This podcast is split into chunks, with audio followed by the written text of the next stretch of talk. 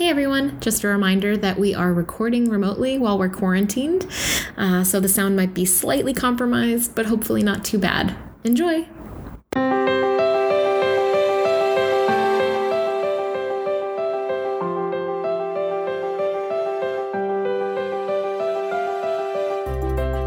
Welcome to Feminists Without Mystique, a podcast where we process politics, sex, and the unrelenting fire hose of bullshit in the news through an unapologetically feminist lens. Each week, we'll begin by venting about the news, go deep on one important issue, call out terrible things happening below the top headlines in a segment called We See You, and then we'll end with something helpful. Yeah. Oh, wow. Welcome, everybody. A reminder if you're enjoying us to uh, like, follow, subscribe, rate, review. You know, go on our Instagram, like our photos, go on Twitter, like what we're saying, live it up, have fun, recommend us. We live for it.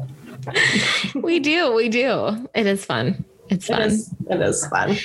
Yeah. Yeah. And this uh, this episode we'll be talking about a uh, a wonderful book called Hood Feminism by Mikki Kendall. But first, I just want to quickly say that Ted Cruz is a pile of shit. Um, as I think we all, as I think we all know, he traveled to Cancun as Texas was facing an I would say unprecedented Yeah. situation. Left his dog behind. Allegedly, now he says there was a dog sitter, but I just saw photos of the dog named Snowball. named, oh, I thought it was named Snowflake. Oh, maybe Snowflake. Oh my God, fake news. Fake news. Google. Ted Cruz dog name. Um, you may be a snowflake. You're right. You're right.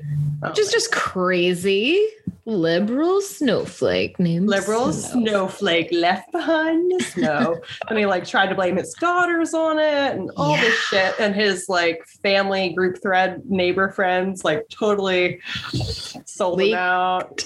It. yeah because they're like hey we're gonna go to cancun if anyone wants to come like mm, who needs something? You know. Uh yeah hot take. And he's also criticized people in the past when the states that they represent are in crisis for leaving hmm so it's especially um, fucked up that he went off and then he came back with this little Texas face mask. Like, what? I was here the whole time. Um, and then he comes back and he gives out water bottles for a photo op when he's supposed to be quarantining. it's Ah, unbelievable. That Yeah. man. that man. Well, if I, they'll they'll like me if I give out resources, honey. No, No. you I just came also- from an- another country. Stay inside for 14 days, please, and thank you. Yeah. I also really appreciated that it was like his so the group text of his friends, like someone leaked it. That's great. And then the police in, you know, he- where he was in Houston were basically like, no, he also requested detail for us to escort him to the airport for this Cancun trip. And somehow the airline also leaked, like, yeah, and he just rebooked his trip like this morning. It was originally going to fly back on Sunday. So it was just like everyone was like, fuck you. yeah, he was very clearly lying about. It. Like it's. I mean, I'm never going to be a fan of Ted Cruz's unless he like undergoes complete personality change. But like, yeah. you could have like, if he was just like, you know what. That was really fucked up of me. I was just looking at my family and thinking it would be really nice to get out of here. We could get out of here and I think I could help. But like, like just like honesty, but he doesn't Yeah. do that. Um, it's just this like hiding and this covering up and this like blatant lying that just makes it a million times worse. And the trying to give out supplies while you're supposed to be in quarantine. Like, yes, hand things to people as you may be, you know, um, positive for COVID. Right. I it, yeah, it's really insane. I mean, he's awful. Meanwhile, you know, AOC has raised raised on her own 4.3 I think million dollars at this point she was on the ground trying to help and working with different state legislature legislators um, in Texas to help and Beto who I don't think at this point has any elected office was also he's just Beto. He's just Beto. he was also helping and uh, raising money, and and neither of them I noticed dunked on Ted Cruz specifically um, in this moment, uh, or at least they didn't on their Twitter accounts, which is where I get all of my information about these things. um, but I would have seen it. it would have been. It would have happened on my Twitter radar. But yeah, uh, Ted Cruz, what an idiot. What, I mean, the poor judgment. It's just everything that we loathe about Ted Cruz, just all in a nutshell. He's bad. I think, wasn't it Lindsey Graham who said years ago that if Ted Cruz were murdered on the Senate floor, no one would vote to convict whoever murdered Ted Cruz. He's so unliked. I think it was Lindsey Graham. God, remember? Yeah, which is also like, like oh, Lindsey. remember, hold my words against me if. Oh. He did all the things. Um, and we did, so, and nothing happened. He got reelected. So, you know, America, whatever, man, it's going to be fine.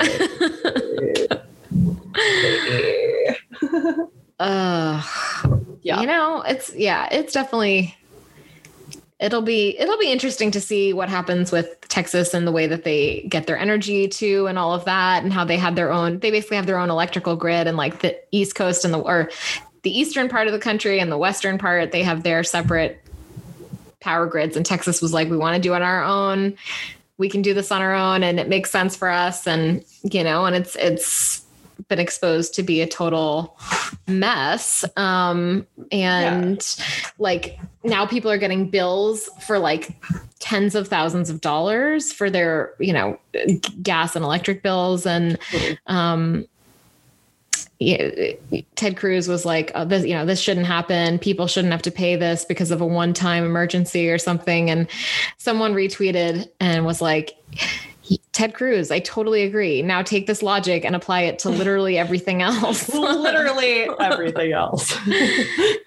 uh, so no, it's it's very real, and yeah, people have people have died um, from from this. There was an 11 year old child who died of hypothermia. There are a bunch of um, like monkeys and animals at the zoo died. Not to say that their mm. lives are more mm-hmm. valuable than humans, of course, but they are valuable, and it's. Um, yeah, it's there have been some devastating effects. People have died, people have gotten ill, people have these, like you said, tens of thousands of dollars bills because they happen to have power. Mm-hmm. and oftentimes they were helping out people who didn't have power. Um, it's an entire clusterfuck. And having people in leadership like Ted Cruz is just does a disservice to everybody because not only is he not showing up and representing what he's supposed to, you know, and, and being this this person uniting people. Yeah. He's also not helping people via legislation. Like he's he's not doing shit. Um, yeah. He hasn't done shit. Um, and that's why we shit on him. that is, um, yeah that yeah, not to detract from how serious things are in Texas, but just I mean, fucking Ted Cruz, come on. It was a moment of just national levity and catharsis for us all to oh. just direct all of our rage and opprobrium on him. exactly. For him running away to Cancun, blaming the women in his family for it, and leaving Snowflake behind, and then throwing out water bottles with potentially having COVID. Like, my God, it's like Trump with the paper towels, but yeah. somehow I don't know if it's worse or better, but it's they're both bad. they're both really bad, really tone deaf, and uh, just fundamentally misunderstanding like what the moment, what people need in these moments, and how they can actually be helpful in a real way. Which also makes you wonder about the people advising them. You know, it's just like how how yeah. are you so how far removed must all of the people that are telling you what to do be from reality in addition to you for this to be happening or do you yeah. just not listen to like either way you should have been out of this position that you've been in um, many, many years ago. So hopefully, mm-hmm. eventually, we can do away with Ted Cruz as well as many others. Um, I hope so. I hope so. I hoped. I mean, I, I know that Texans he ba- he barely won re-election um, in 2018 um, against Beto O'Rourke, and you know, there's hopefully we'll just see um, Texas gradually become more and more purple and perhaps have a little bit of a blue swing um, in 2022 if everything isn't hopelessly gerrymandered um, because uh, the point has been made over and over that Texas has had complete Republican control, you know, the state government um, and elected representatives for the last 25 years. Um, so the fact that there's any talking points getting pumped out about how it's the green energy green new deal, green new deal which by the way like has not been passed you know that's causing this. And um, solar wind energy is just um, ignorant you know and wrong. Of course there were some some windmills that failed but that was not that is not the majority of um, where Texas gets their energy. And it's also not even, it's also because they aren't weren't weatherized. And you can get weatherized ones. Like there are you know windmills in um, northern states. And yeah i don't have all the energy on this. I always feel like i sound a little bit like just like grabbing at straws a little bit but it's just because like you know it's hard like it feels like the talking point is so stupid on their side. And um just anyway it's the stuff that comes out of fox news like this is aoc's fault. And it's like that's it's not. like aoc and ed markey have nothing to do with this and except in the fact that you know she's down there now raising money because she understands that like we're stronger as a collective and like we need to help everyone not just you know she's not just helping people in her district. She recognizes the humanity in everyone. It would be so cool if ted cruz did so. Yeah and all fucking god imagine if like the majority of representative uh, like elected po- positions were held by people who actually gave a shit about people. That would be amazing.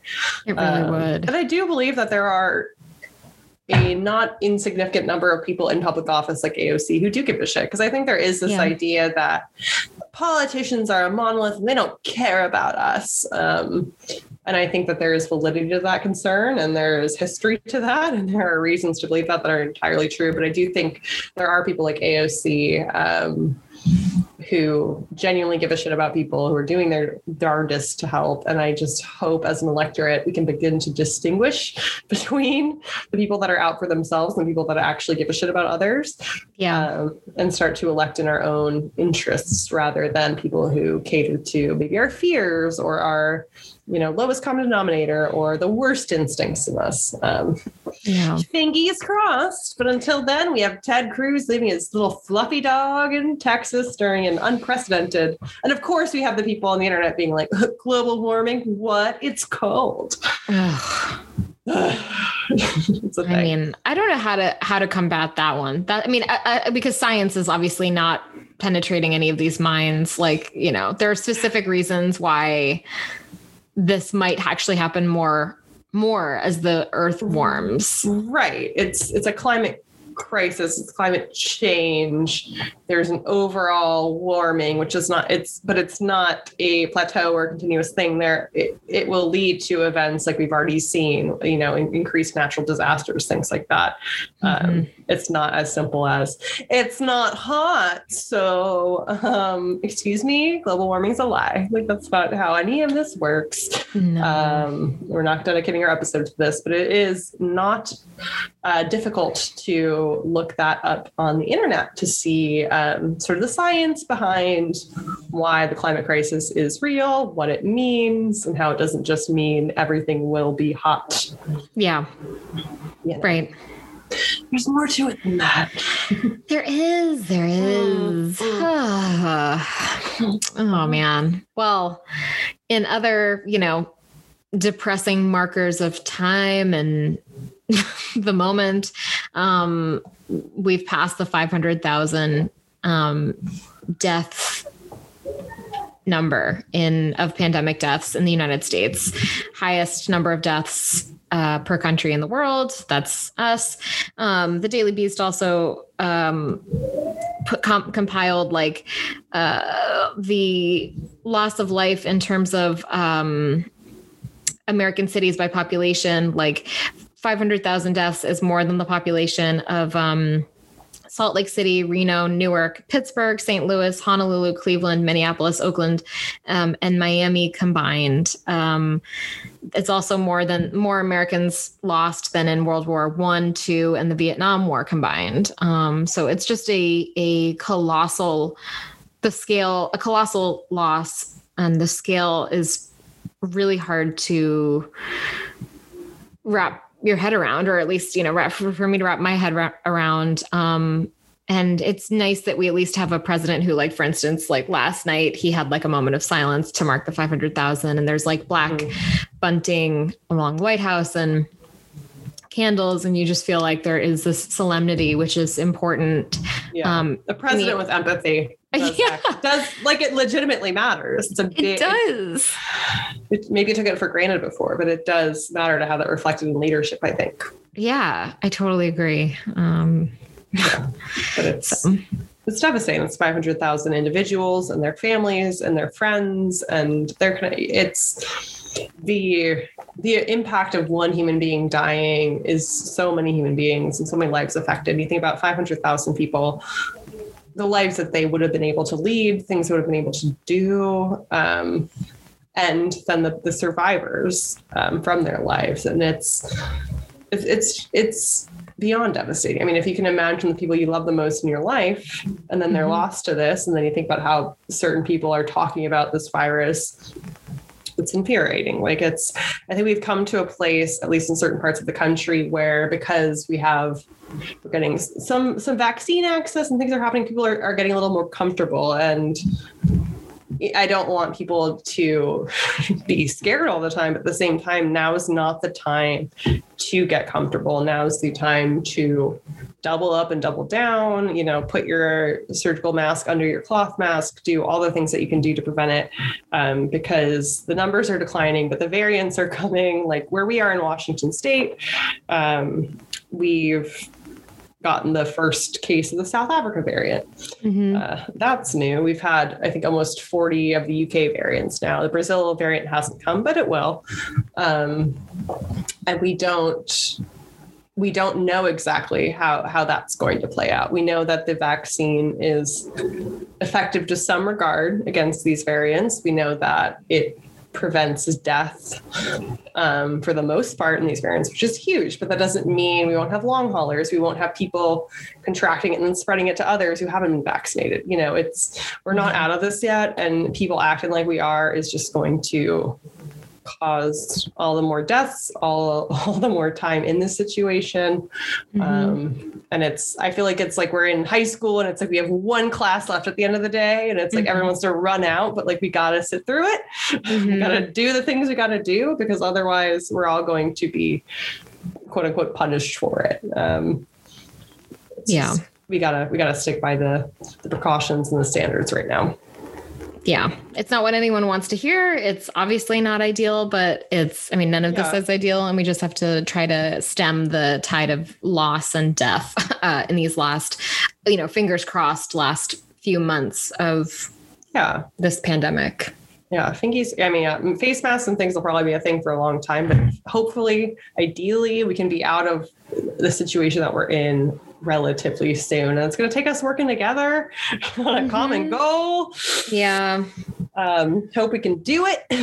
I hope so too. I hope so too. Crossed. Um, it's just, yeah, it's, it's for, it's for everyone's best. Um, and yeah, double mask, look into the the deets of how you can protect yourself wherever you are and what you should be doing and, and what the mandates are in your area. But we're not, uh, we should be heartened by the vaccine progress and we should be hopeful. Um, I don't think there's any reason not to be, but at the same time, we need to be realistic. We need to understand like the the gravity situation, the things that we don't know, mm-hmm. and things that we do know. We know we know what the vaccine is uh, effective against, and we know how to prevent spread as much as possible. So if everything's just like chill out, stay yeah. home, and keep fucking masking up for a minute, mm-hmm. we could actually get out of this um, in a real way. That would be great. really wonderful. So, we would love that. fingers crossed. Um, yeah. Yeah. And for the main topic of the episode, we wanted to discuss uh, the book um, Hood Feminism by Mikki Kendall. And Riri, Maria, had the great idea of incorporating more kind of readings into the podcast because I think we're both thinking, like, all right, Trump's gone. There's still so many things to call out and so many things to see, but I think we want to, you know, chat about some other stuff too. Kind of scratch that itch. Yeah. Um, but in terms of this book itself, it's a collection of essays, um, very readable in terms of, you know, she breaks it down so anyone can understand it, but it's also difficult to read because of the the you know the gravity and the depth of what she is talking about. Um, and essentially, it's I think this book is a really great introduction to intersectional feminism, um, it's a mixture of her personal experiences, the author's experiences, and issues that disproportionately impact women of color as a whole, access to housing, education, food, etc., and kind of the idea that when she talks about hood feminism, the idea that feminism in the hood is about survival rather than becoming CEO, and the idea of refocusing mainstream feminism, white feminism to include all women. Um, and while it's important to have women in, in, positions of leadership, have women CEOs at the same rate as men CEOs and, and all across the board, I don't I don't think her point was to dismiss that, but I think her point was to be was to say like, yeah, but for some women, like we're still trying to survive. Mm-hmm. Um, we need women CEOs. We also need women who are nurses, teachers, doctors, lawyers. We need women at all levels um, that are in positions to care for themselves, care for their families, have access to the things that they need. Um, and she made a really compelling case for including those things like housing, food, education, whatnot into the broader discussion when we talk about feminism. Because I think it's easy to get lost in the in sort of these uh, these larger, not necessarily larger goals, but things like you know people in leadership positions at huge companies, mm-hmm. um, which are again important, but represent a small proportion of human beings. So we need to really focus feminism on actually making impacts in women's lives rather than just in leadership positions in public positions, even though that's important too. Yeah. Yeah, I think that's a great that's a great summary and I think it's uh uncomfortable to kind of read and understand and process the ways in which when feminism is discussed and and when we think about mainstream feminism it really goes without saying that it's really white feminism that the conversation that is centered in the conversation. And um, that she presents that case and and the the harmful effects of white feminism on all women um, including white women uh, and how we need to really i think um, center feminism broadly on the needs of black and brown women first because uh, she, and i think she even uses this quote somewhere in the book like the rising tide brings up all ships like you know yes. The, um, and I think that's that that is true. It's particularly painful to read about the ways in which white women have failed have failed everyone frankly um, it's it's tough it's it's uh the ways in which we protect um, we like white women broadly um, have decided to side with um, protecting like whiteness versus protecting women um, choosing race over gender. Um, implicitly in a lot of cases uh, and that could can happen in big and small ways from you know there was one part that you know i felt extra kind of seen which is like uh, okay so you'll do dishes next to your conservative aunt i think she even said aunt susan which is funny because i have an aunt sue who is conservative mm-hmm. um, i was like wow that's reaching right into my own life specifically um, but mm. it was hmm. like so you'll do dishes with your aunt sue um, and you guys will just decide not to talk about politics because it's unpleasant. And so you'll prioritize family relations over trying to get to or trying to make any any progress with um, the women in your life who need who who actually would benefit from a conversation. Um, I would just like to say, in my defense, I do sometimes have these conversations. I do think this is interesting because it's like I have had these conversations with, and I I am one of the few people in my family who get into this shit with my conservative relatives, and it's seen, I think, largely as a negative quality. Um, at family gatherings, which I understand. And it's like, but there is a sense of you're being difficult, you're making things unpleasant or uncomfortable in talking about things that people don't want to talk about, you know, whiteness, yeah. racism, gender yeah. biases. Why do you have to ruin the party with the truth? Yeah. No, I thought she I I was scrolling through my notes to see like I guess I didn't bold it, but um, I was kind of taken by the same message that she sent, where she was talking about how white women are anything but a monolith as a voting bloc, mm. but they have proximity to people that are the opposite of the political spectrum to them in a way that no other group does. Mm-hmm. Um, and that you are side by side with these people. And, you know, because, you know, the jokes of like, uh, my, my racist uncle or my this or that, or my, you know, uncles are always the ones that like at the end of that stereotype. But, mm-hmm.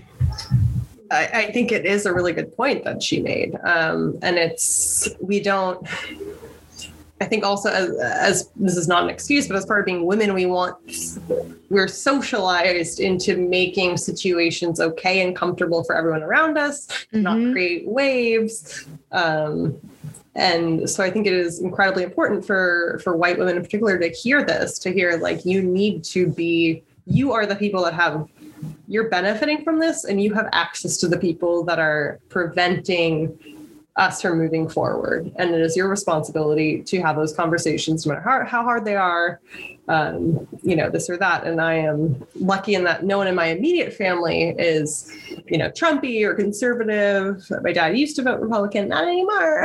I brainwashed him but I definitely I have family members, aunts and uncles, and things like that um, who I'm trying to get closer to, and mm-hmm. I'm trying to sort of reevaluate the role of, of family and extended family in my life, and really like draw these people closer to me. Partially because I had an aunt and uncle almost die from COVID, and I just mm-hmm. I really wanted.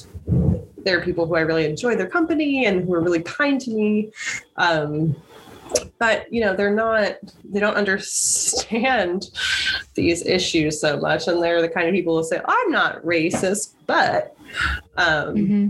and i think it is incredibly important for me to have those conversations with them you know i've started i need to be better about it and for all of us to have those conversations because the thing is that as white women generally uh, i'm sure there are exceptions but generally we do have access to people who are voting in a way um, that is against our interests, against the interests of most people, against marginalized people.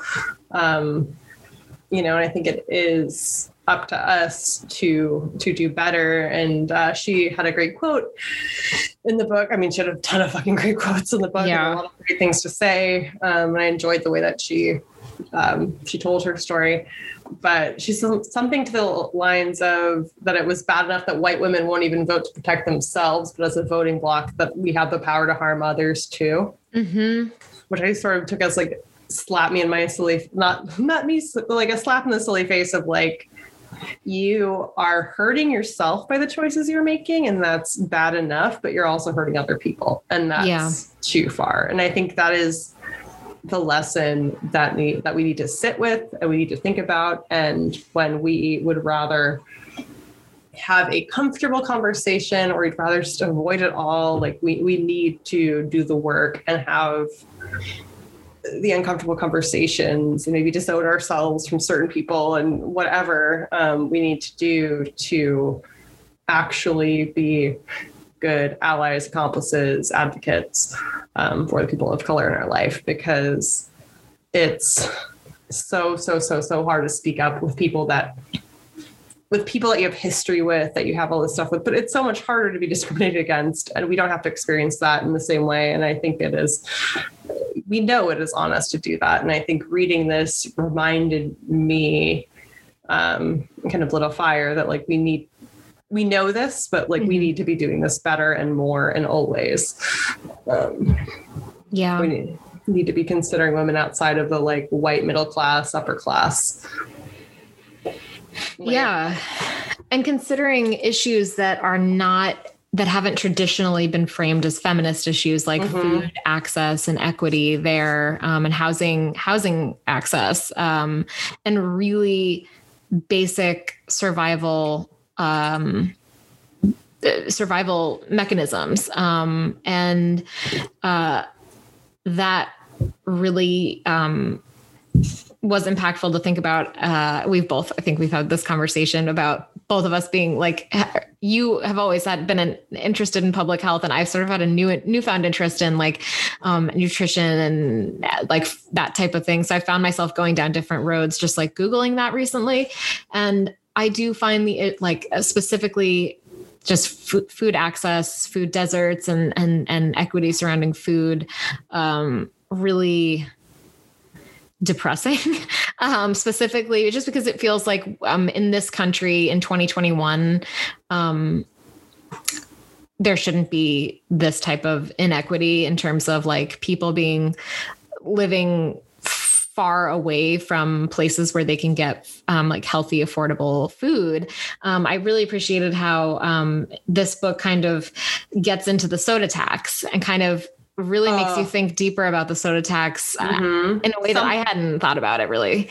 Like I, I, think I had, I think I'm sure I had read like a couple of takes that were like, well, soda's more affordable for people of, you know, b- below a certain income bracket or something, or without, like, I'm sure that I had read that, but it really hadn't sunk in until I thought about it this way. Um, shelf stable, much cheaper.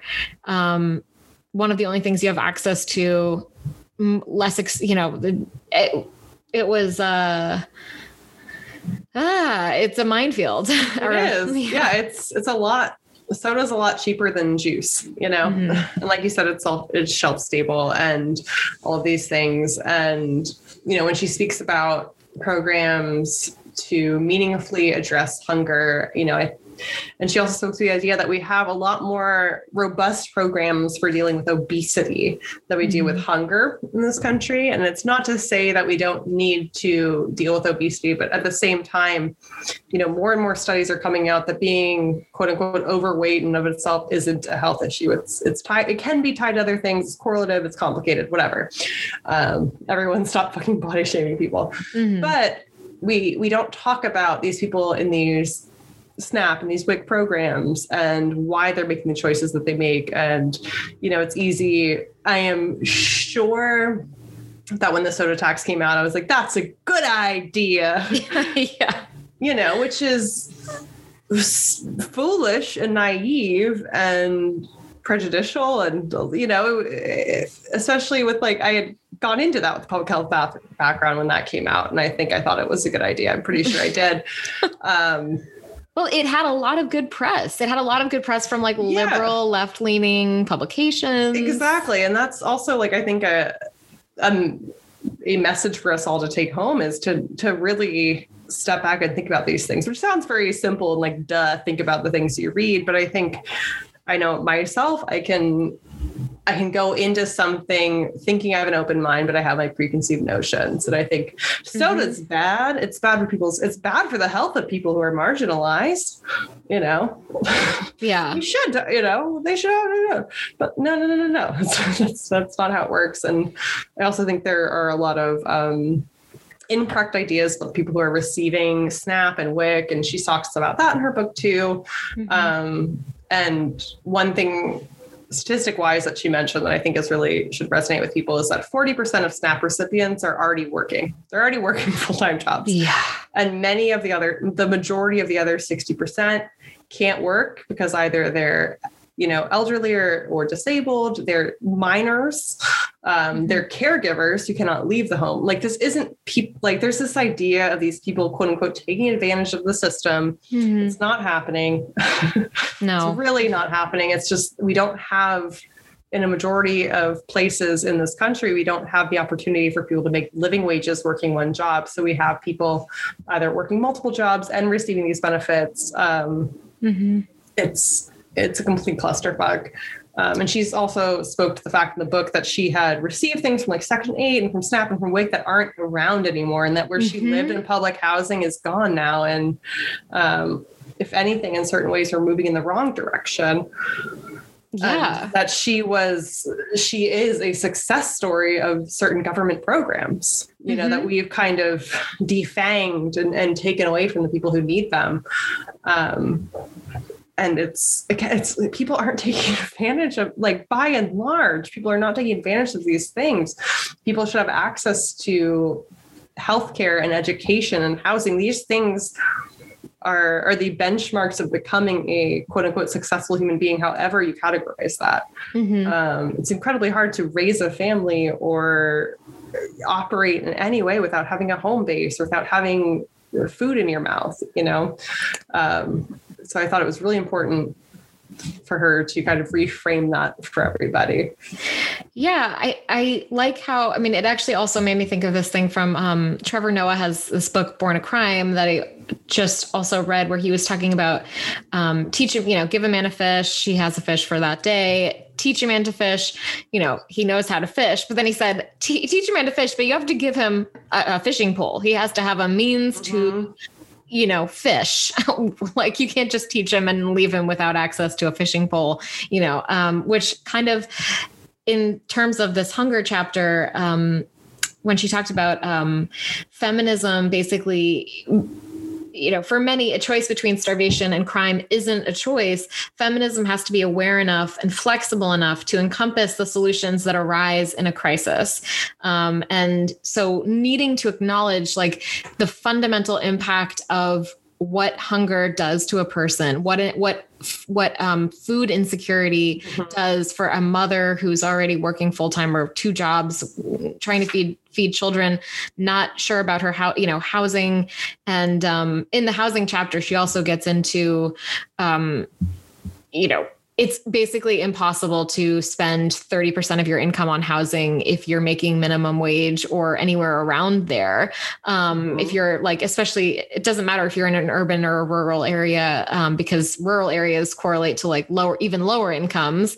Um, so there's just this whole like, there's this whole way in which we have sort of we we speak about uh poverty and Mhm. the the that doesn't intersect with feminism with the traditional conversations around feminism um and feminism at least like the way that i think we have the privilege to talk about it because we're because i we, you know thankfully we're both food secure at this moment and housing have housing security and if there were issues i think like there's you know family or friends to fall back on a little bit in some way um and yeah. my brothers my brothers would not love it but I, I think they'd let me come to their house i think they would have to and if not honestly your parents would take honestly they would they would. the thing is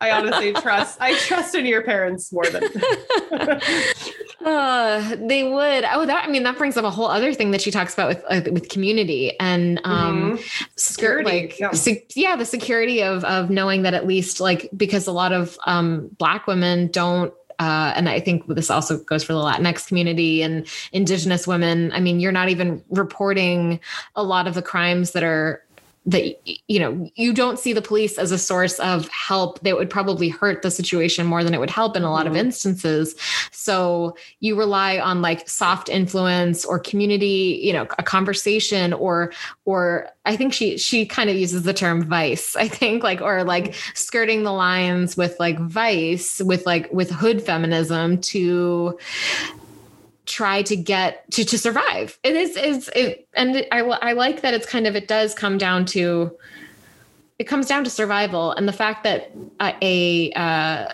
that the the modern 2021 conversation around feminism is more Sheryl Sandberg's lean in than it is like you know there's such a huge gap um income gap but first between women and men in terms of what we're earning. The wage gap is still very real but Mhm. white women are still earning more than all um, women of color. Um, Mhm. and then there's so there's that gap. And then there's um, just the whole uh I think it was in an interview because I went back to listen to um, NPR did like a code switch where they talked to Mikki Kendall last year, and she said like, you know, pull yourself up by your bootstraps is like have you ever even tried that? Like yeah. you can pull up a shoe. Should like you uh, I, that might have been the Trevor Noah interview. Oh, really? Okay, yeah. Because that's the one I watched. yeah, try pulling yourself up by your shoelaces. They're gonna break. It's not gonna fucking work. Like, and I really like that. I think that we are. I mean, and this is a conversation, and I, I've had this with my my boyfriend. We've had this conversation recently a fair amount, just because the conversations there's it's easy to get mired down in i think like these like cultural quagmires where it's easy to be like bickering about the same same bullshit because we're all it's just easy to take this bait, this red meat of like, oh, how do we all feel about the most recent like school board in San Francisco doing something that's maybe over the top or maybe, you know, whatever. It's just like, why are we bickering about that when there are actually like so many um there's so much inequity in this country that that could be fixed with just like sensible policy and unfortunately in this moment where there's a racial reckoning like you know last summer with George Floyd um, uh, marches happening all over the, the country,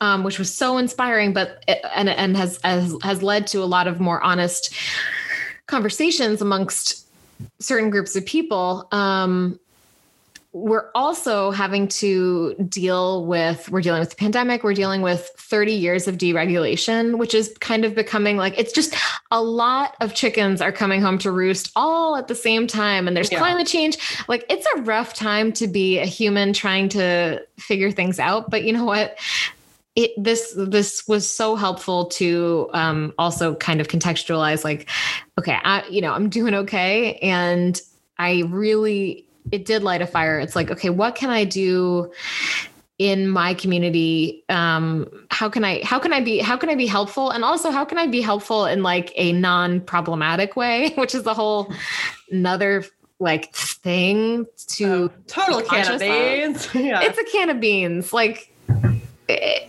yeah how, yeah. how, how to be help how to be helpful in a real way how to how to listen to what other communities are telling you let them kind of take the center stage or take and like she said at some point like you might even have to get off the stage it's like yeah i don't need to be on the stage but i yeah. do want to know desperately like how can i be of help exactly how how how do i help in this way and i think um you know like we've spoken about like speaking speaking to the people in our lives i think is incredibly it sounds like not a fucking thing but i think it's incredibly impactful because they the people who have certain beliefs um are I think more likely. I mean, they're most likely to listen. Men are more likely to listen to other men than to women, unfortunately. But I do think that the men in our families and the women in our families who are complicit mm-hmm.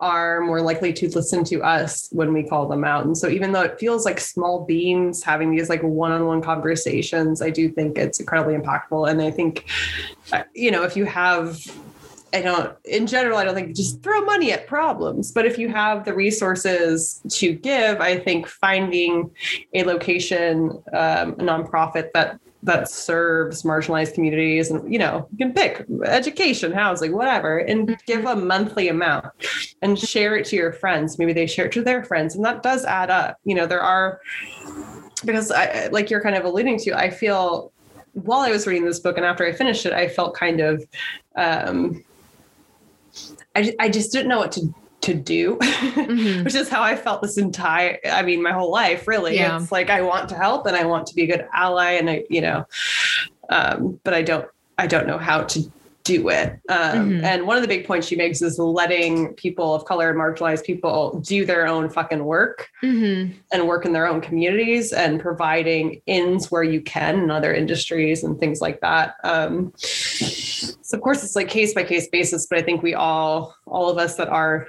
white women need to, you know, think what, what field do I work in? Is there an opportunity for me to practice racial justice in my role? And if there's not, how can I practice it in my life? Mm-hmm. Um, you know, and it's like literally in, in, reading this book, which it's a lot of things that we've talked about and we've thought about, but reading it all together, I thought like, okay, what are things I can do at work that will help us, you know, as a public health department better serve people from diverse backgrounds. And I'm not a superhero, I'm not saving shit overnight, but it's it's it's individual. It's thinking about how in your own life you can make a change how you can affect change because we can't all start a nonprofit. We can't all do all these things. We can't all talk to people and mm-hmm. and stand up for people when they say things that are wrong things that are mm-hmm. racist things that are sexist.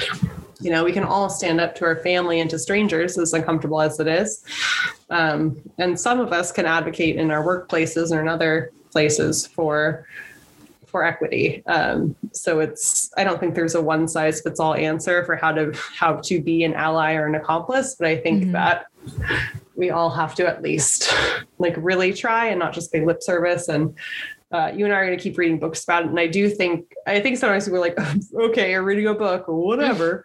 but I, I, do think it is important to stay informed and, mm-hmm. and to read perspectives from people who are not from the backgrounds you're from um, to better understand how to serve those those people in those communities because mm-hmm. um, it's we have work to do i mean she uh, i was reading on goodreads someone wrote like lambasted her for calling out like bernie bros more than trump supporters although when i read through it mm, I, I, don't think I, she did that I, yeah when i read through it i didn't find that to be the case at all yeah um, how either way um, of course there's someone who's like eh I know. Reading through the Goodreads, you get pretty depressed because it's like, and there was someone who was talking about how um, they didn't agree with her advocating for rights for transgender people or people with disabilities.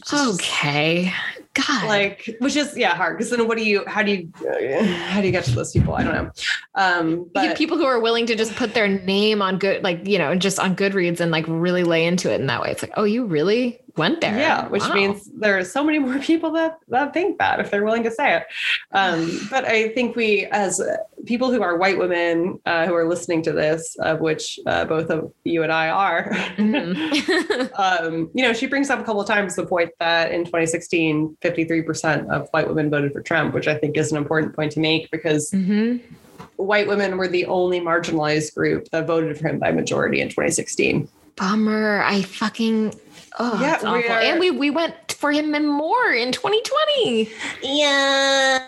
Oh. Um. So I I I mean we are nestled up in the patriarchy. You know, living it, loving it. Um, and it's gotta fucking stop. Uh, it, eh, we're and I, I keep saying we as a, as a broad group, but we're mm-hmm. relying more on and connecting more with our whiteness than our womanhood mm-hmm. or our you know desire for equity. And it's um really uh fucked up. And poverty is a feminist issue. And um you know it's uh, throughout her throughout her story you hear about the ways in which or you can kind of deduce the ways in which if she had been born in different circumstances because she still i mean she still got to a, a, place of you know quote unquote success not as if i'm demeaning her success but as we all kind of agree is success in america. Mm-hmm. um, traditionally understood yeah.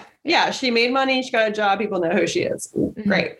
Um, but at the same time it's like getting there was she was met with so many challenges that she did not need to be faced with, that mm-hmm. so many mm-hmm. people are not faced with. Um, just had to fight tooth and nail to get there. And then it's, I think a lot of white people and people in general, but mostly white people will look at that and be like, well, she did it. Why can't you? Mm-hmm. Um, and she's the first to say, like, I had, I had my grandmother, I had, there are so many there it's a combination of luck and the people that I had in my life mm-hmm. that I mm-hmm. ended up where I did. And she tells she tells a story of her friend Dion she grew up with who ended up mm-hmm. dying due to to gang violence who was just like her. You know, it, it's not yeah it's it's not right. It's not fair. It's it's fucked up. We and we know these things but i think it's a really important book because she just lays it all out there. And she speaks one thing i hadn't thought about before reading it was how eating disorders impact Mm, mhm. women of color at the same rates as they impact white women which yeah i would have if it was a multiple choice question i would have guessed that but i hadn't thought about it. But Yeah. white women have resources in general. Yes we know there are white women are poor but in general white women have resources that people women of color don't have girls of color don't have in terms of dealing with that. Um, and that of course goes on to to other issues that other teenage girls face um, you know sexual assault violence peer pressure anything that we're setting kids of color up for failure before they've even started and Yeah. for them to succeed in the ways that we define success they have to go so far above and beyond their white peers it's it's insane and she talks about eurocentric beauty standards and how you know messy buns are sloppy chic for white ladies but Mhm. for women of color your hair is is you know kind of litigated in certain job situations Mhm. um, and in schools. mhm. and just the and there are certain points in I, I hate saying this out loud but there are certain points in the book where i was like well white women you know in my mind I was like i remember going through that but it's like we'll all have those moments yeah.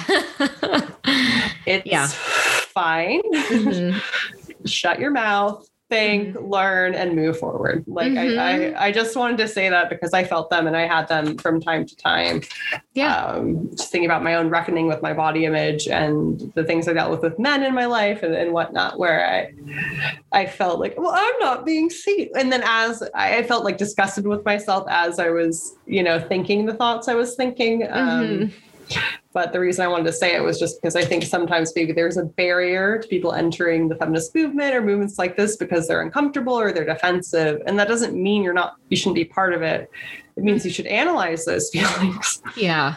you know, and, and try to figure out where they came from and how you can, um, you know, be better. But you still got to do the work, even if it's uncomfortable. Yeah. Like feel the defensiveness wash over you mm-hmm. and process on. it and move on and move on. I mean, just get over it. I mean, and or or I guess I don't really want to say get over it because it's like process it, process like why you're feeling that way and you know, no one is trying to invalidate your experience. What we're trying to do and what Mikki Kendall is trying to say is like there is a whole lot of other experiences that always get erased or minimized and diminished and certainly not prioritized when it comes to actually um certainly not policy making but definitely but just culturally and and in like the feminist think space like totally ignored or not and, it- and i don't even ignored implies like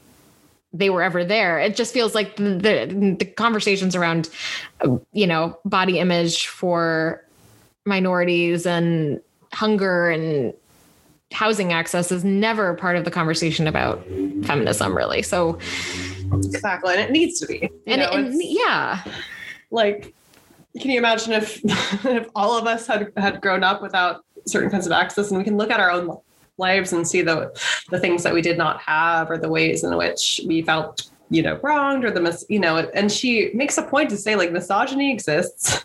You know white women experience shit too. They're still mind-numbingly voting against their own interests but like it's a thing.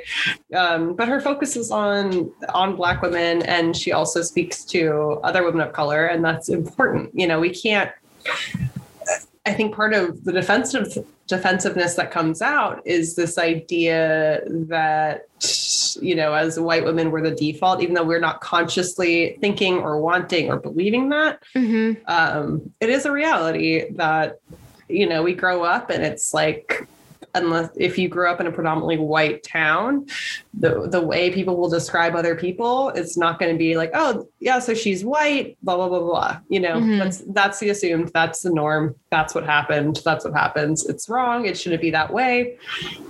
You know that's the way a lot of us were raised and we need to unlearn that. Um and I think it's just important to fucking listen and read um, and then focus on these things. Yeah, it's um I will say like for one thing that I uh noticed that I became defensive of and I just think it's I just think it's interesting. It's like why do we certainly why do we become defensive over like specific things? Um the for me like I think it's it's towards the beginning she talks about the um Amy Schumer Lena Dunham like kerfuffle. Yes. Oh my God. Yeah. I was one, I had like random notes about girls and Lena Dunham, and I was wondering if you were going to dive into that. Well, I, Lena Dunham, it's so sad. Like, really, I, what a roller coaster with her, but super disappointing just generally. I think she's really kind of has not, she's made some like recent, and by recent, I mean the last couple of years, like, pro, too hugely problematic, like, not, not, um, basically speaking out against that woman who alleged um, sexual assault on on girls that was like super fucked up um, and disappointing and i think that's kind of when she lost me but i think this happened before that the the publicity kerfuffle where she and amy schumer were basically like talking about i'm just like computer um, she and amy schumer were talking about this event that they'd gone to. I think it was, it might have even been the Met Gala. And the, they were sitting across from, um, I think it I think it's, it's a, a sports ball player. Was it, do you remember who? Uh, it is definitely a sports ball player. I'm not, I'm not like basketball player. Like, um, I don't remember. I hang on. Let me I see if I think so. Um, if I can find it super quickly, I will. Uh, um, Odell Beckham Jr., which I okay. Oh, was it? Yeah, was it him? That would make sense. Um, so football then. So football. Okay. Yeah. So this is this is us just being uh, just trying to find the sports uh, sports ball ignorant in 2021. I know. I know. It's, it's a different time than it was. Yeah. It was uh so yeah, so there was this, you know, and um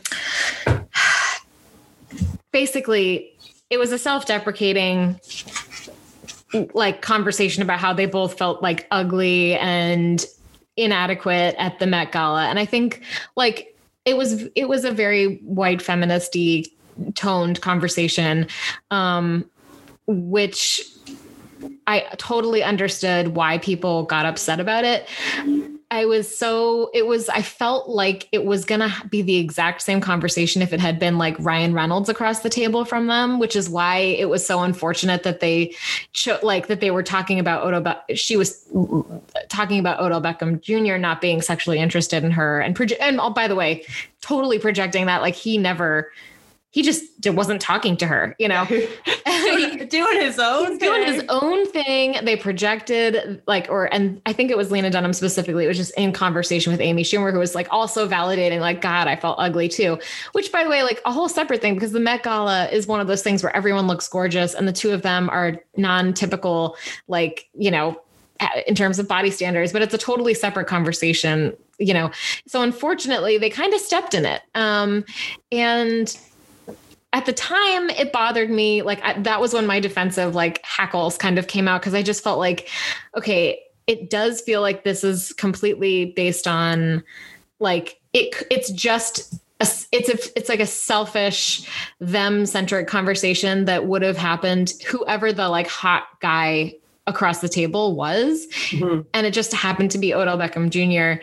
However, there is such a devastating history of white women like falsely accusing um, you know black men of assault or mm-hmm. rape and ca- causing just like causing chaos in their wake from their discomfort of and, and, like false sexualizing of of black men and that needs to be understood and acknowledged and people need to be more thoughtful in the way that they speak. So it, that was that all that's my example of feeling like the defensiveness jumps out and then you just have to kind of just go okay like there is a we do not exist in vacuums. And like our comments can be they're just they can be tone deaf and they can be ignorant. And this you stepped into a history that is really fraught there. And understand why people are upset. And there are i think there's there's absolutely validity to to that. And i think for a lot of people i mean i don't remember the I don't remember exactly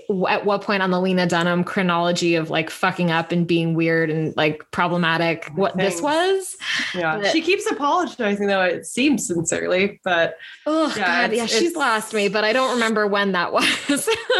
yeah, no, it, it, it, it like you said, with a history of white women making these accusations against black men, it is uh, tone deaf to say the least. Um, mm-hmm. I mean, mm-hmm. and yeah, to like at the same time, if I were sitting at an awards gala with someone as attractive as him, I would feel a certain kind of way if he wasn't talking to me. But at the same time, he yeah. is coming from the perspective of being a black man when white women falsely accuse you of shit. Right. So it's not about the white women not getting flirted with. Right. Like he's living his own fucking life and you're not the center of it, you know? Right. Which I and say has fastly, to be okay. although I would have probably felt I uh, again I hate saying it out loud. If I ever run for office, all of these are gonna come back bite me in the ass. But I think at the time I probably would have felt similar because you know he's a hot dude, and if yeah. I were single, I would have been like, "Please talk to me." but you can't ignore you know, history of race in this fucking country and what that yeah. means. So that means there are other people. And he's just as women, we are allowed to go about our lives and listen to things on headphones and walk down the street without being hit on by men. Men can go about their lives without feeling like they have to hit on us to validate us in our, you know, yeah, whatever. And it's and it does get more complicated because Lena Dunham, even though she, you know her body type is not abnormal in America. It's abnormal to be seen portrayed as attractive still in America. And mm-hmm. so it, it is difficult in that way because you see that I feel like the intersectionality of black men and white women is fraught as fuck. Yeah. Yeah. um, because white women have I mean, Emma tell we've done the most horrific things to mm-hmm. black men. We have ruined their lives, murdered them, uh, quote unquote, mm-hmm. indirectly, but directly. Yeah. Um, so we don't really get to be like, oh, right. but I thought he was hot. Right. Um, We're not the harmed party here, like historically no. or exactly. Yeah. And it's like, yes, white women are women and are victims of assault and violence and stuff. Um, but generally white women who are attacked or it's by white men, you know? yeah. White men attack more people like than of all anyone. races than anyone. I had that in I had that in bold and caps lock yeah. notes. yeah, white men are doing it all, and by doing it all, we don't mean doing it the best. They no, are, they're just really ass- fucking things up. Yes, assaulting the most people. Um, I did want to mention uh, one thing she brought up, which was that nearly 90% of people who are trans who have been killed are people of color. Um, she also speaks to other ways in which people who are trans are disproportionately targeted, all, mm-hmm. you know, all that, which is another reason to read the book, but I want to yeah. Um, at least call that out. And she, one mm-hmm. section that I don't know how much intelligence should I have to say about it, but I thought was incredibly thought provoking and something I have not heard in any argument ever is the idea of um, pro choice, pro life, and aborting fetuses who potentially would grow into humans who have disabilities. Yeah. Like that is a rot fucking topic, and she yeah. hit it. She hit that head on, um, mm-hmm. and spoke to the fact that people in the pro life movement are often, you know, talking about this idea that women are murdering children with disabilities. And of course, fetuses are the potential for life. They are not living beings or existing outside of women's bodies. But it, it, was a really compelling thought, especially when you think about the facts that when you look at Flint, Michigan, you look at places like that and you see the external factors that cause more disability in these mm-hmm. families. And you look at the sports that are offered to these families and the choices that they're given. And mm-hmm and it just gets real uh, complicated. Um, yeah. And I had just, I had never heard the framing. That's one thing from this book I'd never heard before is the framing of um, the argument for or against procreating, you know, and, and bringing people in the world with disabilities who are equal human fucking beings. Yeah and the idea of being pro-choice or pro-life and, and what that means and eugenics and tying Eugenics. that all in together Yeah. was honestly when I was not ready for it. I'm still processing because, you know, I I mean, I I I don't know what I would do in, in certain situations. I I have said that if I have a child, if I know that they have Down syndrome, I'm not going to abort. But at the same time, you know, my husband lost a child to a congenital heart defect, and he's Mhm. been very adamant that if that shows up on an ultrasound, like done. And so it's it's a really interesting thought when you bring that in to not only the feminism debate, but you bring that into um, we're talking about race and things like that because it does disproportionately affect people of color because of the environments that we have created for them. Um, Mhm. so I I have no like wisdom on that section. I just I had not seen that discussed in that way yeah. um, and I found it incredibly interesting, powerful, and I did not come to any conclusions. I yeah, I, I totally agree. It's absolutely it's fraught. It's it's a I it it definitely it's a thinker. Um you you like it and it it does she does a great job of just tying it right back to her her overall thesis which is like survival and the how feminism it, like you have to consider the material things like the things that people need to survive food uh, uh, shelter um, safety a feeling of safety um, healthcare education kind of like in in those orders. Um, and if you're not given if you know that you're not given the resources or you will not be given the resources to safely feed and house and and have and and health have healthcare provided for a child that is going to be disabled it's it's just i mean a devastating kind of set of questions that you know women you- have to navigate and Exactly. you kind of don't know. I mean, you don't know. Like you wouldn't. A lot of people don't know how they would necessarily face that, face down those choices. yeah, and you can think you know, and then you're in the situation, and it's different than what you plan for. It's like you you can't fully plan for those things. And I thought it was really um, interesting, and compelling that she brought that into the argument because it is it is part of it. Yeah. you know, and it's a part of it I hadn't considered in that way. Um, so I thought that was was interesting and important. Um, she also spoke a lot about, uh, or not a lot about, but in one of her chapters was speaking about um, people who have been killed in terms of women of color. Um, and we already spoke briefly about trans people have been killed but you know the average she spoke to the fact that the average murder clearance rate in this country in america is 59% and murder clearance rate means you figured out who did it and it's done. And in chicago which is predominantly black it's 25% um, missing black women missing uh, indigenous women missing latinx women are it's happening at these proportions that are devastating. And still to in 2021 media coverage more often covers missing white women Mhm. um, and she also makes the point if our little white feelings need it that it's not that white women shouldn't be you know if they're missing that they shouldn't be their cases shouldn't be pursued but it needs to be equitable like all other things because Mhm. what are we saying as a country when we're saying it matters on a national level when a white woman goes missing but when a Mhm. black woman goes missing um, or an indigenous woman who it happens to more than anyone else Mhm. you know, it's fine. We'll figure it out. Um, Yeah. yeah, absolutely no. um, she speaks No. about teacher uh, teacher bias and over penalizing students of color. Um, the the history of forced sterilization in this country and how that impacts things. Reproductive justice and that, including advocating for SNAP and WIC, like we talked about earlier.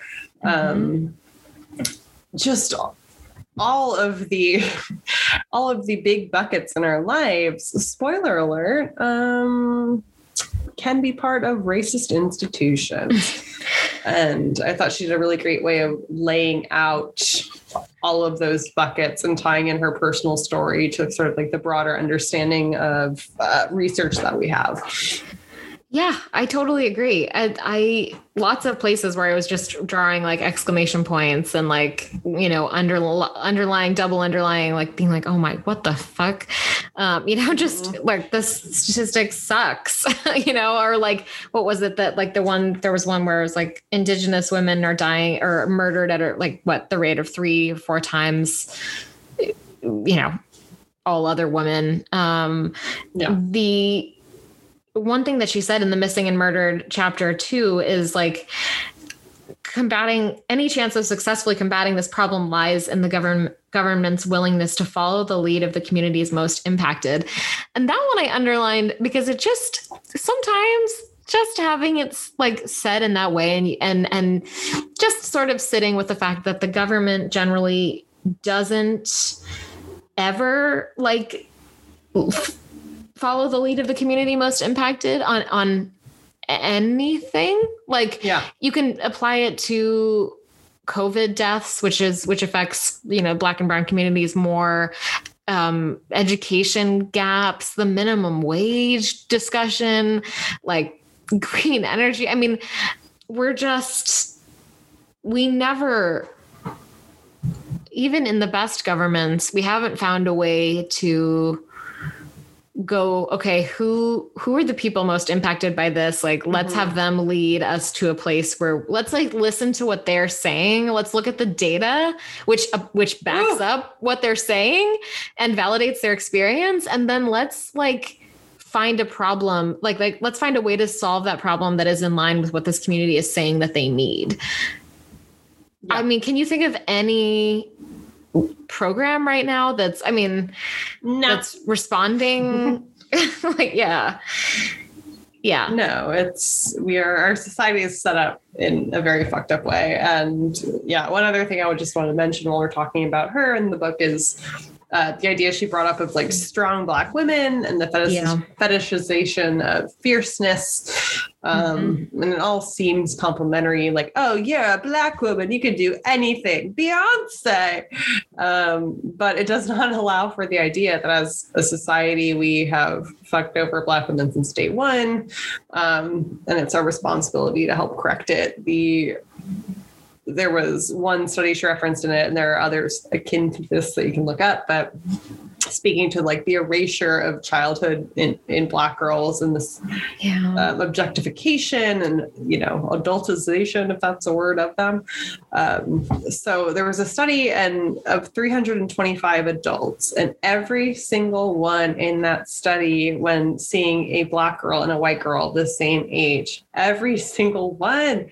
saw the black girls as more sexual more mature more independent than their white counterparts. And yeah, mature and independent might sound like good words, you know, because it's, mm-hmm. you know, you don't want to be treated like a dainty little whatever, but at the same time, they are making assumptions about the autonomy and the developmental level of these girls that it's not it's not fair it's not right. And these are children and we see how this this plays out in interactions with with police officers who kill children because they are black mm-hmm. children mm-hmm. and thus must be a threat. Um, there is no, I wish I didn't know how to say this. yeah, there is no study, no research saying that black children are uh, more sexual than white children. That's definitely not a fucking thing. Yeah. Um, it's all racist shit tied up together. Um, and it hurts everybody, you know, this, and she also spoke a lot to this idea of, of black girls and black women being unrapeable. Yeah. Oh because oh of God. their just inherent sexuality. Um, which sounds dramatic, but yeah, it's all backed up um, by studies and by research. So that's another thing is this sort of adultification of black youth whether they're boys or girls whether they're boys playing with a water gun who are who's then murdered by a police officer because they decided it was a real gun or the black woman standing next to the black man on the phone who's sh- shot in the head and murdered because they thought the black man had a gun. You know it's all of these things that happen that uh, erase these lives and and eh, I mean, yeah, obviously we need to do better. Um, but it's having i think one thing that her her her book does a lot of things really well but i think just laying out all these incredibly broad cumbersome issues back to back Mm-hmm. and tying them together with like anecdotes and narratives and stories and statistics and facts i Mhm. thought she did you know a really really beautiful job with that because i mean how how can you actually read those words and not give a shit you know Yeah. Yeah. It, it was, yeah, I think, she, I think it was so well done. And, um, always coming back to kind of these overarching themes of, of collectivity, the, the power of the collective, um, over the individual, because we can, we can affect, we have the power to affect such change if we just understand feminism as a much broader, a much broader thing conceptually. Um, and get to the crux of like how feminism can help lift everyone up and bring everyone to a place where the where where their basic survival needs are met so that we can all come to we we can get to those other questions that are much more of a privilege in terms of the Sheryl Sandberg leaning in or having conversations about promising young women like we have, you know, or conversations about like, ooh, a New York Times op-ed, you know, just like a lot of niche stuff that if you're working two jobs and trying to support a family or you're a single mom and you're kicked out of your house and it's you can't bounce back because there aren't programs to help you and just Mhm. like problem after problem after problem um, barrier after barrier you know you may be may have been taught to fish but you don't have a fishing pole. Um, yeah i thought that, that i thought it was a really important book and like a, a, a an easy read um, for people and really gives you a broad scope of understanding of the ways in which um, white feminists can do a lot better, a lot better, and that we have to. We really do have to. Exactly. It's like I think anyone who who calls themselves a feminist needs to read this book. Anyone who says they're an intersectional feminist, and anyone who is a white person, pretty Yeah. much, all just need to read this book because I mean, there are some things it's like, oh yeah, well I knew that or I heard that, but it's just like read it all together, hmm you know. And if you think you knew everything, because it's like I read some reviews of it where it's like I already knew all of that, and it's like yeah, going into it, like I, you and I both understood the big ideas behind it. We did not know everything in the book because we are not black women. Like no. put your ego aside and just read the fucking thing, and then go from there. like And also, beyond the fact that I just also didn't know, you know, a whole lot that's in this book, and I certainly didn't put it together in this way or synthesize these ideas this way. It's overwhelming to me how much work there is to be done, and how much and and how my own feelings on some of these things have evolved over my uh, teenage to adult life, and how I've grown as a person, and how I still have a ways to go, and and and I'm you know in some ways just overwhelmed by like okay what like what can i practically do and how can i help? And and we've talked about that but it is like this is a great blueprint to sort of take you know to understand um if you consider see yourself a feminist um, or and and specifically an intersectional feminist um how you know take this book and decide why you can possibly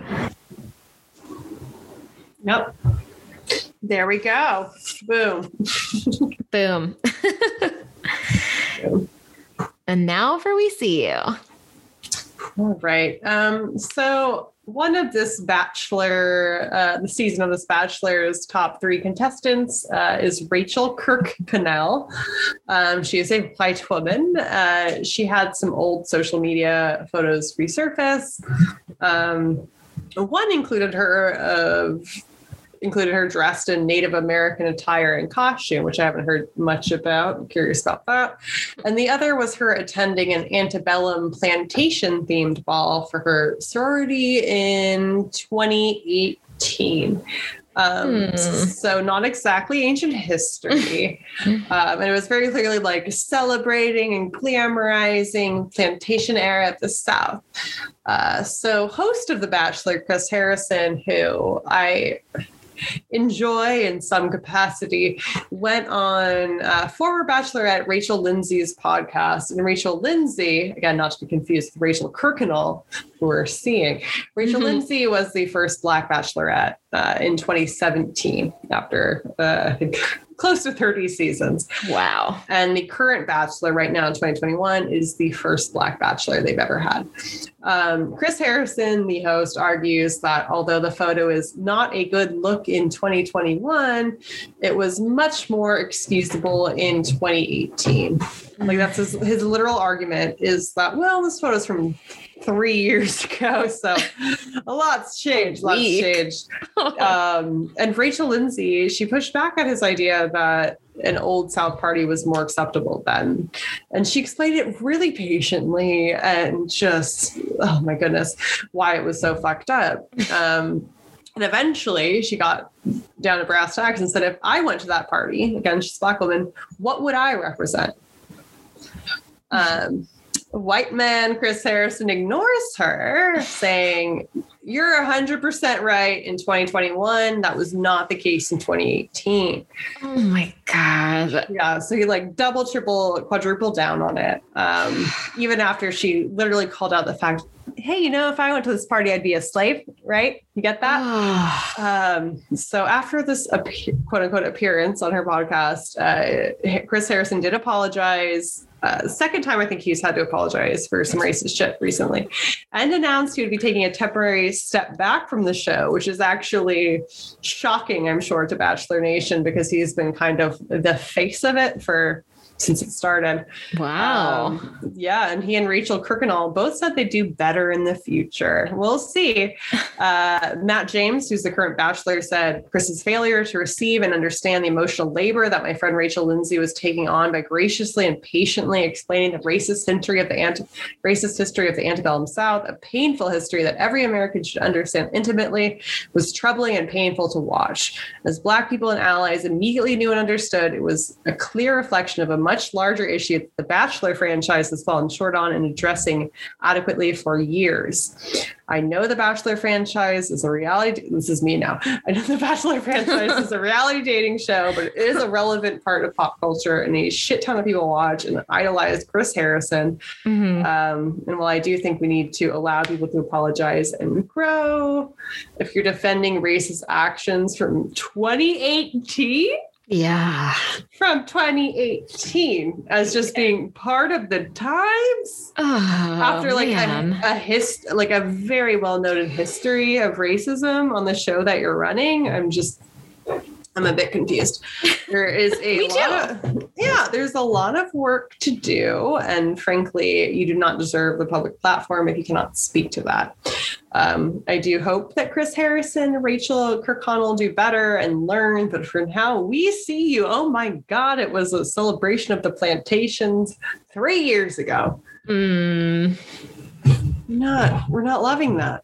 Uh, no, no, no, no. Cringe, cringe, cringe. Okay. Well, um, we fucking see you to that. Um, my we see yous, the three of them you'll notice are um a kind of a theme this week. Um, theme being moderate Democrats in positions of great power What? fucking up. What? Um, and I will just lead with actually um, Joe Manchin, the senator from West Virginia, who is a whole we see you vibe. And this week, just uh, he is just I can't get him off my brain. He's constantly in my Twitter feed. Um, first for continuing to signal that he is not going to support getting rid of the filibuster, um, which is a huge problem because Democrats can't get past any meaningful like legislation after budget reconciliation without clearing a 60 vote threshold, which would mean that they would have to get 10 Republicans on any legislation that they want to pass, which is wild. But if they had if we had all the democrats support we could get rid of the filibuster and we could get on with passing crucial voting rights legislation and a lot of other priorities um, and set ourselves up for a more put put in place democratic like structure infrastructures so that people will have better access easier access to voting across the country we might even be able to help um, make gerrymandering um, a thing of the past or at least make it harder yes. for people to gerrymander like there is a whole lot of stuff that needs to happen because our country is getting really twisted by gerrymandering and the latest census is only probably going to further show that we're probably gonna republicans are hopeful that they actually will be able to win the house just by redistricting. They won't even have to win any more actual seats. They can just redistrict themselves into a majority in the seems house. fair. Yeah so that's super frustrating. And so it's very um it's just very very hard to see joe manchin a, a moderate democrat from west virginia who uh just i mean like there's really no reason for this. And and he claims that it's because he wants to protect uh the senate as Who? an institution. Who is he protecting? Yeah i mean it's really it's it's unclear. So he's he's against the filibuster which means that he's against like any meaningful democratic legislation in 2022 i mean because he says that it's you know he's trying to be bipartisan and it's like for for unity blah blah blah. But meanwhile mitch mcconnell has already told his entire caucus to vote against anything that joe biden wants to do and all of his nominees. Like we don't have we don't have bipartisanship from Mitch McConnell. So, and and he is the definition of not a, a part. Like he just does whatever. He's a partisan hack. He's awful, and so we don't owe him anything. The only thing that we do owe is like um, fealty to our voters, the voters, yes. the Democrats who moved mountains to have a majority in the Senate against all odds and the House and we got Biden elected with it with over like 7 million more people voted for Biden. So there the, the the the way that republicans think and the republicans are a minority across the country. They do not have voting power. Um, or they they don't have they don't do not have the power. I wish they didn't have voting power. They don't have i was like wait they don't? That no. what's happened? They don't have the the power um, of a majority. And they haven't had a haven't represented the majority of americans um, for some time almost three decades. Um, there was a uh, let's see there was something a report um, stephen wolf i think he writes for it's some it's a liberal institution. It might be the like daily kos or uh, Mother Goose or something. But he said that they calculated three decades of the Senate, quote, popular vote and how many people each party represented. Um, and the GOP hasn't won more votes or represented more people than Democrats since the 1990s. Um, but they've run the Senate more than half of that time. Um, so they represent less people in more rural states, um, and yet they're able to more and more actually um, remain in the majority. So it's um yeah, it's just super troubling. So that's one thing that's super, that's really frustrating me. Um, and um, he also is saying that he's not supportive of the minimum wage, $15 minimum wage. Um, and he is also just recently said that he's not going to support Neera Tanden for the OMB um, directorship. He also signaled that he might not vote for Deb Haaland. Um, and so people are sort of criticizing, like, why are you so opposed to these women of color? You know, in yeah. in when when by the way he supported Kavanaugh, he voted. He was the Democrat who voted for Kavanaugh. He voted hmm. for Ric Grenell, and he voted for hmm. Jeff Sessions, who was deemed too racist for a federal judgeship um, in like the 80s. Huh. So it's pretty troubling to me. He also voted for Bill Barr. Yeah, it's just weird how he and you know he had said that oh a president should have his his cabinet picks generally, and you know Hmm. we should respect that. It's like. So now the fact that you've decided Neera Tanden specifically you're not going to support because of her mean tweets is like really the height of um, galling because that also kind of means to me that every brittle and fed up woman who tweeted between 2016 and 2020 will be held to higher standards than the president um, and other member of members of Congress who have done nothing but be bullying from their Twitter accounts for the last four years, and then which led to, you know, the infamous insurrection. So I'm just super frustrated with Joe Manchin. Um, I kind of feel like I have to write it all down in some sort of like just spew it all out onto like a medium post or something because um, every time that I see his face now, I'm just getting. I think it's something about the fact that we do have the power and we're being held up by a mediocre, quote unquote, moderate white man from West Virginia who's decided, and he he he has the power to to move legislation and he won't. And it's it's all to uphold the status quo. And as Mikki Kendall would i'm sure say like it's it's it's upholding like his power. It's upholding white supremacy although he probably doesn't see it that way definitely upholding the patriarchy. It's upholding a whole lot of bad shit and i'm over it. So joe manchin we see you. You have been seen, Joe. Joe Manchin. Um, so apparently, uh, some Gen Zers are speaking out against uh, skinny jeans and side parts of uh, millennials. Uh, millennials got mad and then mocked Gen Z for eating Tide Pods and not knowing cursive on TikTok, which is like, okay, shots fired. My cursive has come in handy literally never once in my life. And while I, I agree that eating Tide Pods is a bad idea, I don't think you can really cast the net that Gen Z in 2021 is a group of Tide Pod eating buffoons. Uh, I just like, do, like, do you fellow millennials remember when the vodka tampons were a thing in our youth? Ugh, I never yeah. partook. I didn't partake. Um, me neither god Although I'm sure if a butterfly had flapped its wings in Chile, I would have maybe one day have done it. Um, my point being, I do have one, is that all generations have their weird, fucking destructive preteen and teen habits. And I'm not hating on Gen Z for their weird Tide Pod shit.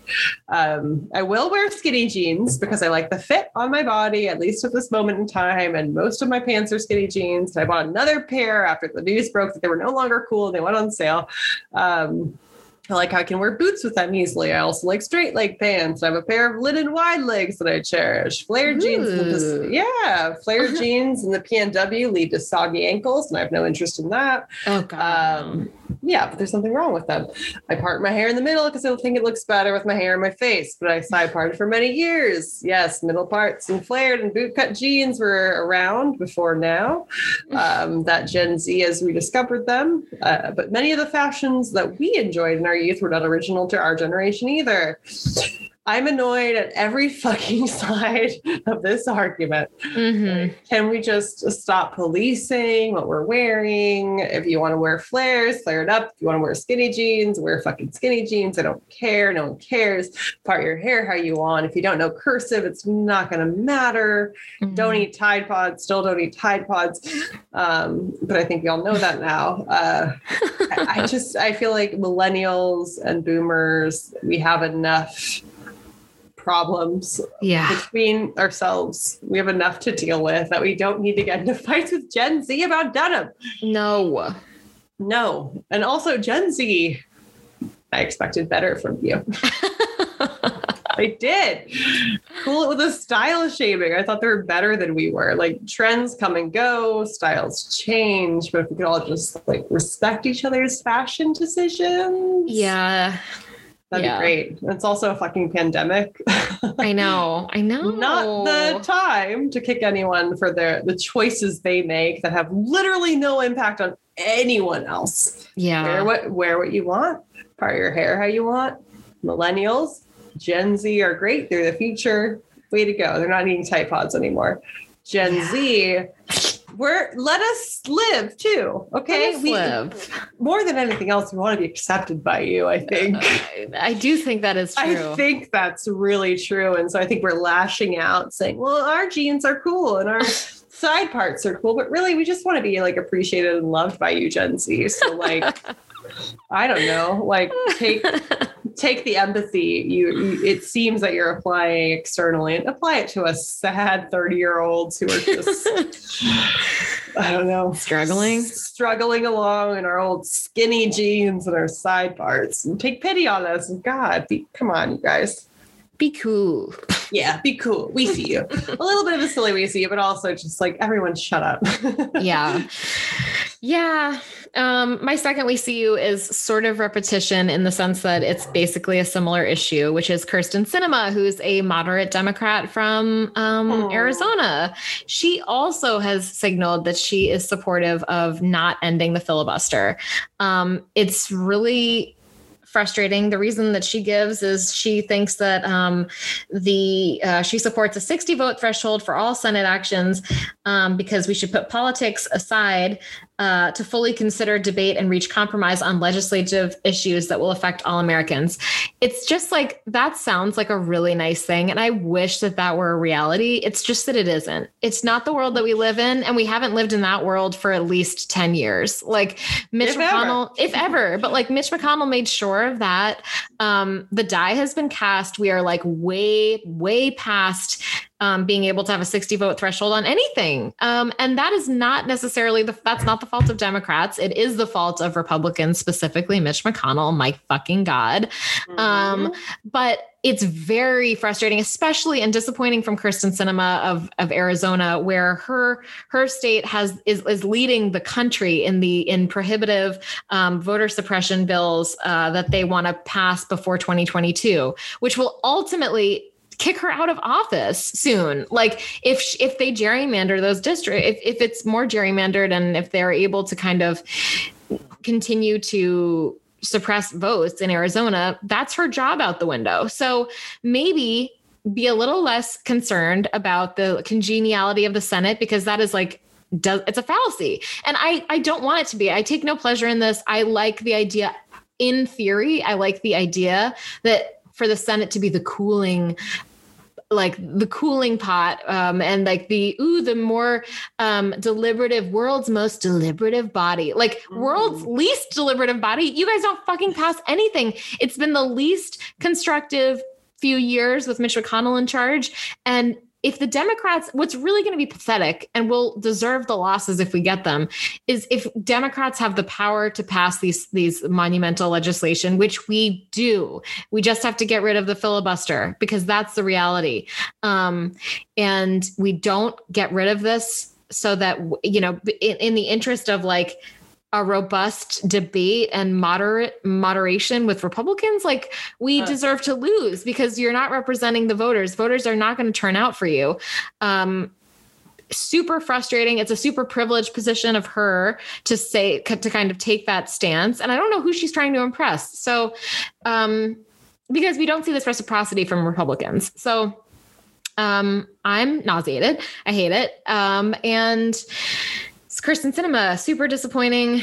Um, not sure what you're what you're like like truly I don't know what you're trying to get out of the situation. Are you trying to get something for Arizona out of Biden or I don't know, but you and Manchin are a real thorn in my side. Um, we see you. No, me see you. You're gross. Yeah. All right. So I read about this really great college program for marginalized teens, um, started by a nonprofit called the National Education Equity Lab, where teens take classes from colleges like Harvard and Yale while they're in high school. Um, and 86% of students enrolled so far have passed these classes, um, which started, this program started in fall of 2019. Uh, and 92% of the students in the program are students of color, which is all important context for the dumbass comment a fellow white woman left on the article that NPR had posted about this program. She said, These are some very strange course selections. It would be more interesting to see how these kids fare taking elite math, science, STEM classes, English, Comp 101, econ, accounting, etc. The oppression of the environment or whatever is not a good indication of potential college success. Um, and then she went on to call out the fact that the program does not have a 100% success rate. Um, her argument is racist bullshit. Um, and I will get into how I feel about her. Uh, one of the courses referenced in the article that she was um, very upset about is literally Introduction to Engineering, which is which is as STEMmy as it fucking gets, in my opinion. Also, I have a bachelor's in science, and I never took an engineering class in my life. Um, like, do you think these teens should be diving right into advanced engineering? Uh, would that impress you more? The poetry class that they took, the Harvard poetry class they took, entitled Poetry in America, the city from Whitman to hip hop, is the same exact fucking class they teach at Harvard for admitted students. But the Harvard class isn't Harvard enough for you. It doesn't tell you enough about how good they do at college, taking a literal college course. Um, is it because the word hip hop is in the course name and you have some bias, perhaps, milady? Uh, Mm. was it the inclusion of a psychology course in the curriculum? No, because I looked at her Facebook profile and she fucking majored in psychology. My so that couldn't that could not have been the pro the, the problem. And then the thing that she like offhandedly referred referred to as the oppression of the environment or whatever is the course entitled Environmental Studies and Justice. Um, and I don't know why that's not an indicator of potential college success to her. Um, it's a credited course offered out of college. Eh, I think it might be because the word justice is in there and she's uncomfortable with that. Threatening. Um, very threatening. the thing is, environmental justice is a field that's been around for like 50 years. Mm. Um, so again, also, I mean, as valid as it gets, girl. Um, I don't know. I mean, I do know, but I don't know why she's looking for problems with this program that's empowering marginalized youth, particularly youth of color. Yes, not every single person enrolled completed the course, but I think over 80% is pretty fucking impressive for high school kids taking courses from Harvard. yeah. It's Yeah. Like, what does she want? They're not, uh, the Harvard classes aren't Harvard enough for her. I can't deal with her. Um, Yeah. It seems like she really wants, uh, what she really wants is for students of color to fail because I think due to maybe some white fragility, she's uncomfortable with the idea of, of their success. And so she decides that courses like Introduction to Engineering aren't STEM classes. Courses about psychology, like she majored in, aren't real college classes. A poetry class that involves hip hop cannot possibly be- be a legitimate college course, even though it's a literal Harvard course Yeah. um, and hip hop is poetry. Um, just just a uh, chef's kiss example of white woman commenting on thing yeah. really just I think upset that um, that her white children um, will have to compete to get into a college. Ah. Ah. Also, she's one of these motherfuckers. I looked at her profile because I had to see where she went to college and what she studied. yeah. Because she's wading into this debate for no reason. Like, for no ju- like li- everyone's comment like some people are commenting like this is a great idea whatever and then her just being like i don't know are these elite classes just like girl but she has like six blonde children i'm a blonde woman i'm not whatever she's got this just like horde of a blonde family and she is clearly she's on one um so we see you to her yeah. these are all valid courses and that they're literally the exact same courses as in the Ivy League schools. She's just uncomfortable because Black children are doing well in these courses and it disrupts her whole view. God, uh, that's it's so depressing to me. Just like the people who have the time to comment that. I mean, it's bad enough to have that feeling internally, and then to just like, weigh in and be like, I have Yeah. thoughts. I'm gonna air them, and they're Yeah. I'm gonna air this ignorant, dumb shit on Facebook. Like, Yeah, it must not be hard enough. Well, maybe your kids couldn't do it, but like these kids did. So like calm your shit, yeah. get it yeah. together. These are all valid. It's like literally runs the gamut of course types. And and the article only referenced some of the courses they're taking. It was just it was very upsetting. This is the hill you're gonna die on. Really ask yourself Yeah. why. Why? why um yeah well i will close out my uh trifecta of moderate democrat irritation with uh the the big man himself uh joe biden the big man. the big man the big executive um so he recently I- i get it he's only been in office like a month. So we need to sort of moderate expectations and I- Moderate. and I am, but I think it's totally fair to call him out um, for his really dumb, like kind of unforced error, although he probably doesn't see it as an error, of a comment last week when he did a CNN town hall and was asked by a student or was asked by um, a woman who said, "We need to, we need student loan forgiveness beyond the potential ten thousand your administration has proposed. We need at least fifty thousand minimum. What will you do to make that happen?" And Biden said, I will not make that happen. It depends on whether or not you go to a private university or a public university. It depends on the idea that I say to a community, quote, I'm going to forgive the debt, the billions of dollars in debt for the people who have gone to Harvard and Yale and Penn and schools my ch- and schools my children. I went to a great school. I went to a state school. But is that going to be forgiven rather than to use the money to provide for early childhood education uh, for young children who are who come from diff- disadvantaged circumstances? Okay, so that was his response. It was sort of rambly and lame. And um, he basically said that, like, it, does a lot of things that I don't like, which is one, he's being categorical about the um, the debt. And uh, he is saying that, like, he, I mean, he he's rarely ever this this sure about anything, but he says, like, I will not I will not make that happen when it comes to $50,000 of debt. Um, now, we know that he's open to forgiving some debt. He's going to wait and see what his attorney general, you know, recommends and whether or not he, he quote unquote can, uh, like, ha- ha- whether his administration has the ability to forgive this debt um, or forgive a certain amount of student debt. Um, so it seems like he's kind of biding his time, hoping the issue will go away. time. He's biding his time. Um, but the answer itself was pretty disconcerting, not only because he was so um, sure when he said, like, I will not make that happen in terms of student loan forgiveness, especially when Democrats, both Elizabeth Warren and Chuck Schumer, who's the majority leader, they are pressing him on this. They're like, we want you to forgive, um, you know, a student loan debt. You can do it with the stroke of a pen. Why haven't you done it yet? Um, so he's really getting pushed on that, and he's getting pushed from other um, Congress members and from the public.